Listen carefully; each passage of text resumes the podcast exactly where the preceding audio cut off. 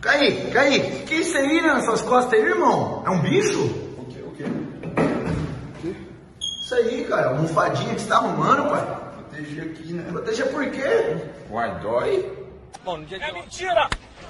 Ei, almofadinha. Para que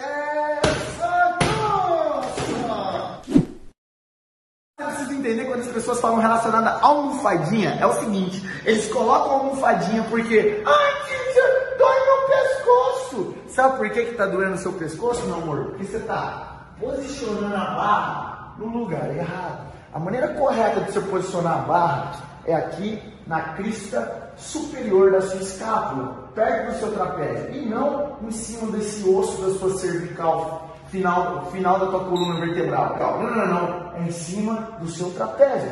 Obviamente, se você coloca em cima desse osso, a barra, perceba a diferença. Você vai ter a o seu peso amassando e um contato muito mais doloroso. Portanto, o lugar correto é aqui no seu músculo, onde você vai ter a oportunidade de não somente não sentir essa dor, mas de manter uma postura correta durante o agachamento.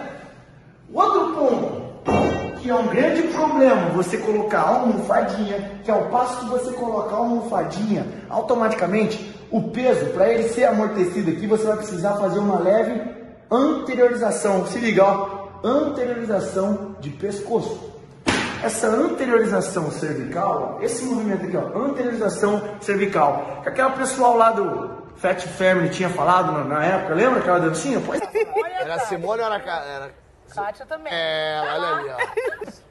Próximo. É, o seu aluno ele está promovendo a anteriorização cervical e essa anteriorização cervical está problematizando não somente os resultados do seu aluno, mas está abrindo chance dele ter algum tipo de lesão. Automaticamente, quando você põe uma almofadinha, você anterioriza seu pescoço. Quando você vai agachar, agacha você também no pescoço assim. Perceba o que vai acontecer. O seu tronco também automaticamente se anterioriza e o seu movimento ele fica com a sobrecarga muito mais na sua lombar, promovendo até uma retroversão de quadril durante o movimento. Sem a almofadinha, com a barra apoiada no lugar que ela deve estar, eu não sei porque alguém criou isso, eu não sei.